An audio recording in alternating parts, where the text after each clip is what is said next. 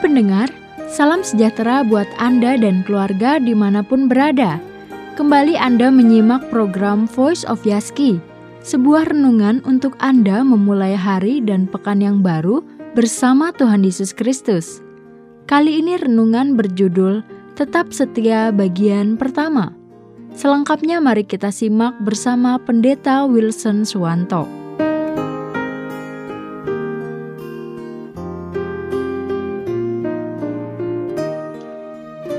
Saudara yang terkasih, di dalam Lukas 22 ayat 31 sampai 34, Yesus berkata kepada Petrus, "Simon, Simon, lihat iblis telah menuntut untuk menampi kamu seperti gandum. Tetapi aku telah berdoa untuk engkau, supaya imanmu jangan gugur, dan engkau, jikalau engkau sudah insaf, kuatkanlah saudara-saudaramu." Jawab Petrus, "Tuhan, aku bersedia masuk penjara dan mati bersama-sama dengan engkau. Tetapi Yesus berkata, Aku berkata kepadamu, Petrus, hari ini ayam tidak akan berkokok sebelum engkau tiga kali menyangkal bahwa engkau mengenal aku.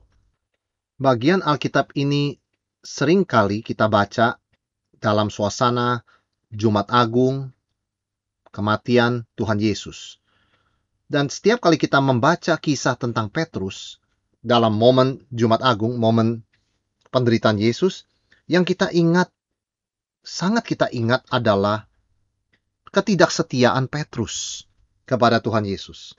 Seolah-olah hanya Petrus yang tidak setia.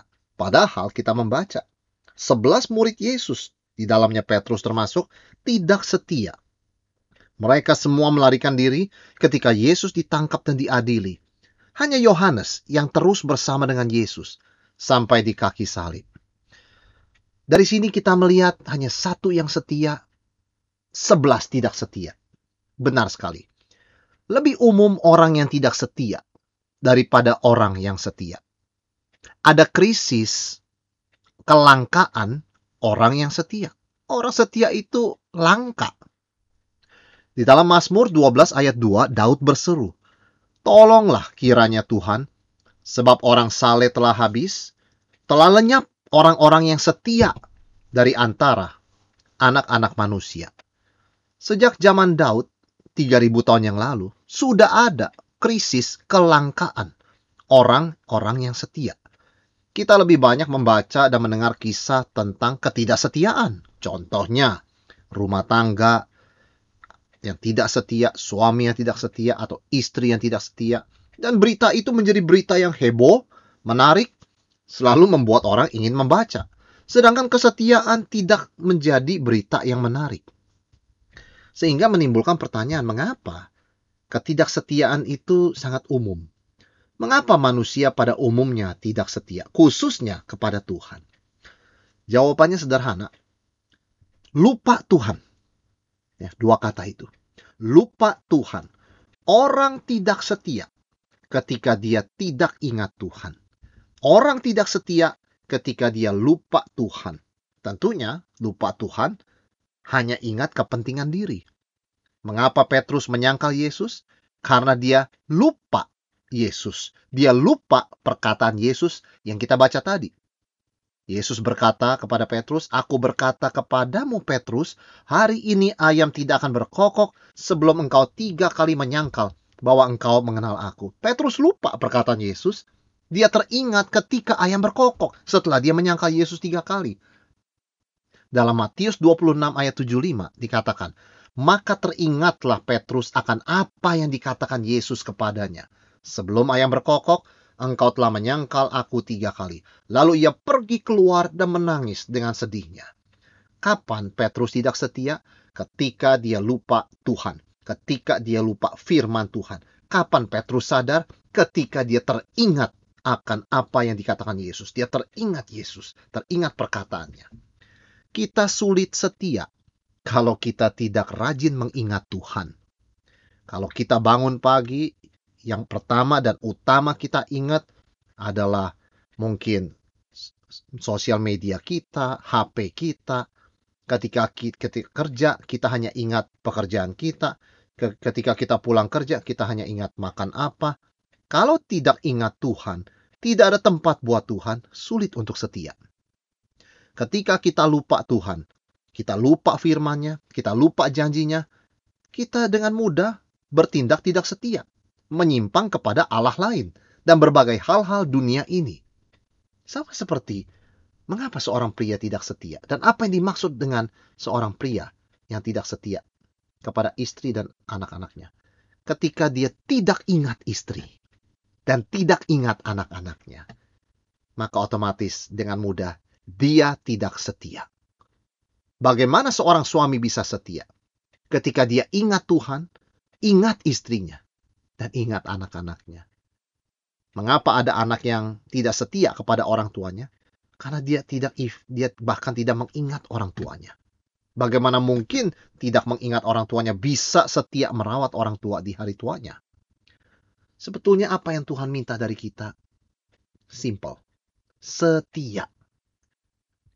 Mengapa kita harus setia? Yang pertama karena Tuhan itu setia kepada kita. Kesetiaan adalah karakter Tuhan. Kesetiaan adalah karakter ilahi. Adalah sifat Tuhan. Di mana firman Tuhan mengatakan kalaupun kita tidak setia, Allah itu tetap setia karena Allah tidak bisa menyangkal siapa dirinya. Dia adalah Allah yang setia. Ketika dia mengasihi, dia mengasihi dengan kasih setia. Dan Tuhan yang setia itu selalu ingat umatnya. Setia berhubungan dengan ingat. Tidak ingat, tidak bisa setia. Kalau setia, pasti karena ingat. Setia itu mengingat. Jadi ketika dikatakan Tuhan setia kepada kita, dia mengingat kita. Di tengah situasi yang sulit sekalipun, Tuhan itu setia. Yaitu dia mengingat kondisi kita, keadaan kita. Dia mengingat janjinya kepada kita. Dia berbelas kasihan kepada kita. Tuhan ingat kita. Dan itu sebabnya Nehemia dan banyak anak Tuhan di Alkitab berdoa Tuhan, ingatlah hambamu, ingatlah saya, ingatlah kami. Maksudnya adalah Tuhan, Engkau Tuhan yang setia, jangan lupakan kami.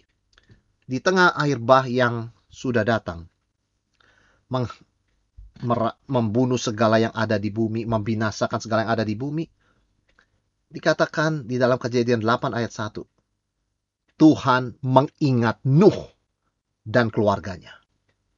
Apa pun yang terjadi, badai, air bah, kesetiaan Tuhan kepada kita tidak pernah berubah. Karena dia ingat kita. Seperti Tuhan mengingat Nuh dan keluarganya di tengah-tengah air bah yang membinasakan segala makhluk hidup di bumi ini. Dan itu sebabnya yang pertama, mengapa kita harus setia?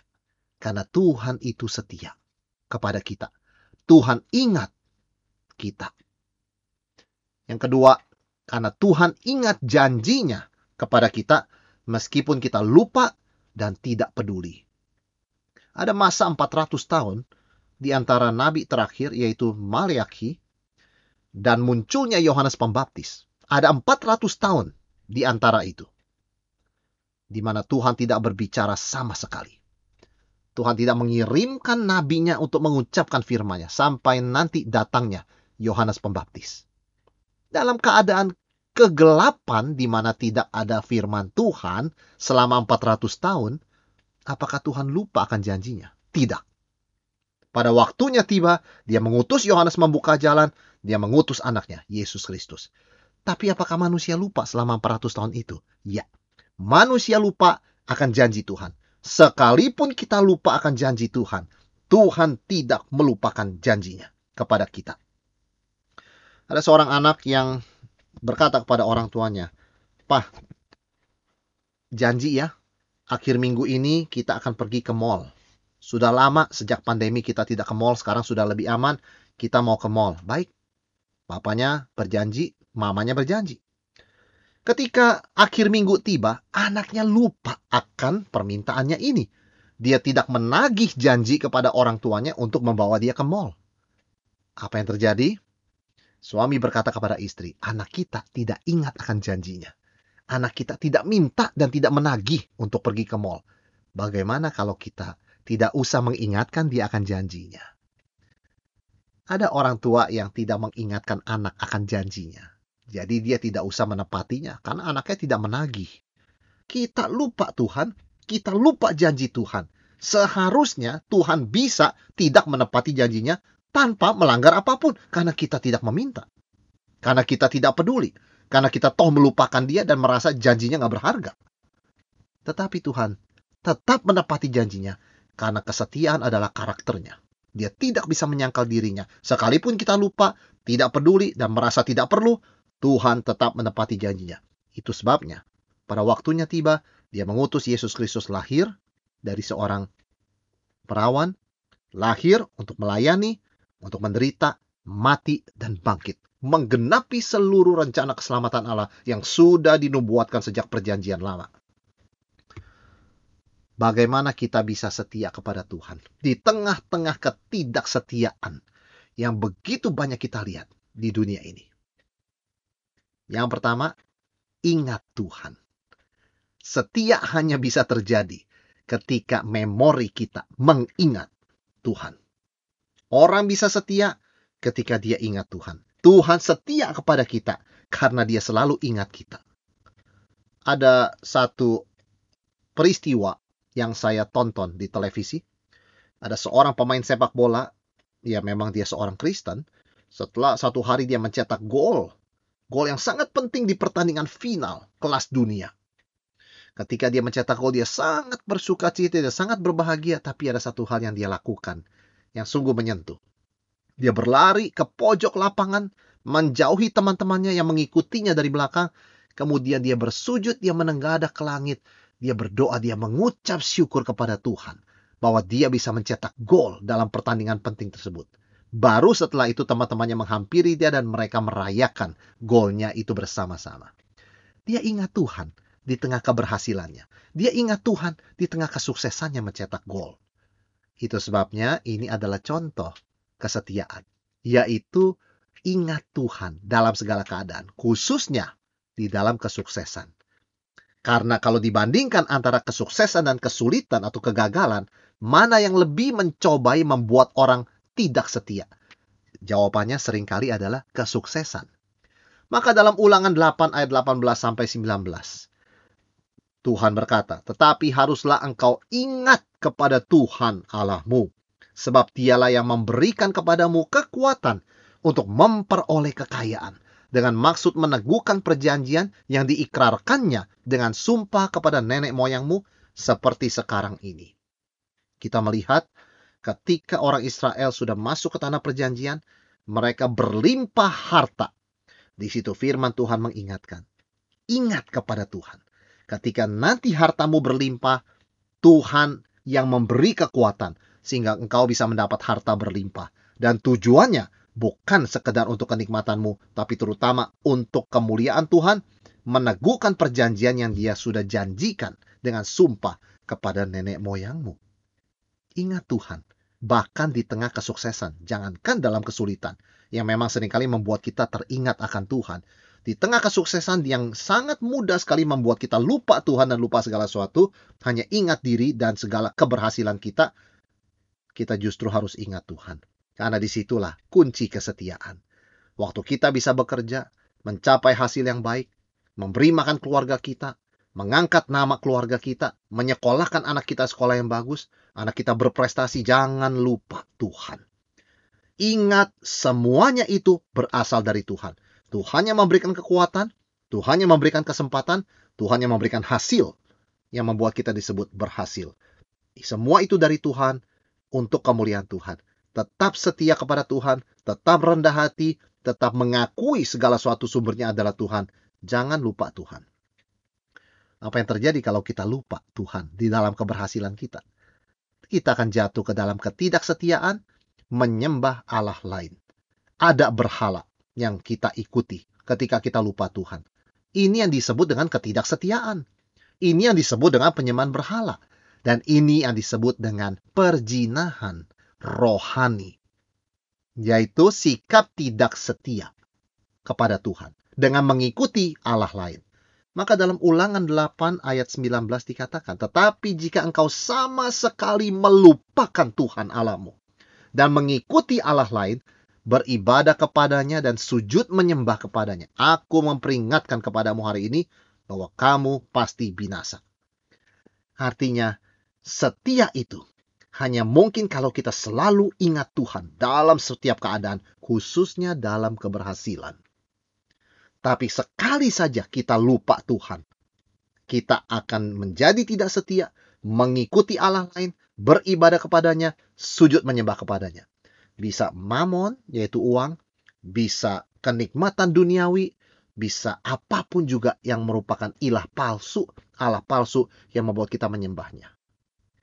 Ini adalah kunci kesetiaan kepada Tuhan. Selalu ingat Tuhan. Selalu tidak melupakan Tuhan dalam perencanaan, dalam keberhasilan, bahkan dalam kesulitan dan kegagalan sekalipun. Karena Tuhan selalu ingat kita. Bahkan di dalam keadaan kita tidak ingat dan tidak peduli kepada Tuhan. Dia ingat kita, dia ingat janjinya, dia ingat mengirimkan, menempati janjinya dengan mengirimkan juru selamat anaknya sendiri, Yesus Kristus, untuk lahir, melayani, menderita, mati di salib, menebus dosa kita, sehingga seluruh rencana Allah untuk keselamatan kita dan pengampunan dosa kita digenapi. Sampai akhirnya dia bangkit dari antara orang mati, naik ke sorga, dan akan datang yang kedua Demikian Voice of Yaski bersama Pendeta Wilson Swanto berjudul Tetap Setia bagian pertama. Anda dapat kembali menikmati atau bahkan membagikan renungan ini melalui akun Spotify Voice of Yaski atau kunjungi podcast.yaski.co.id.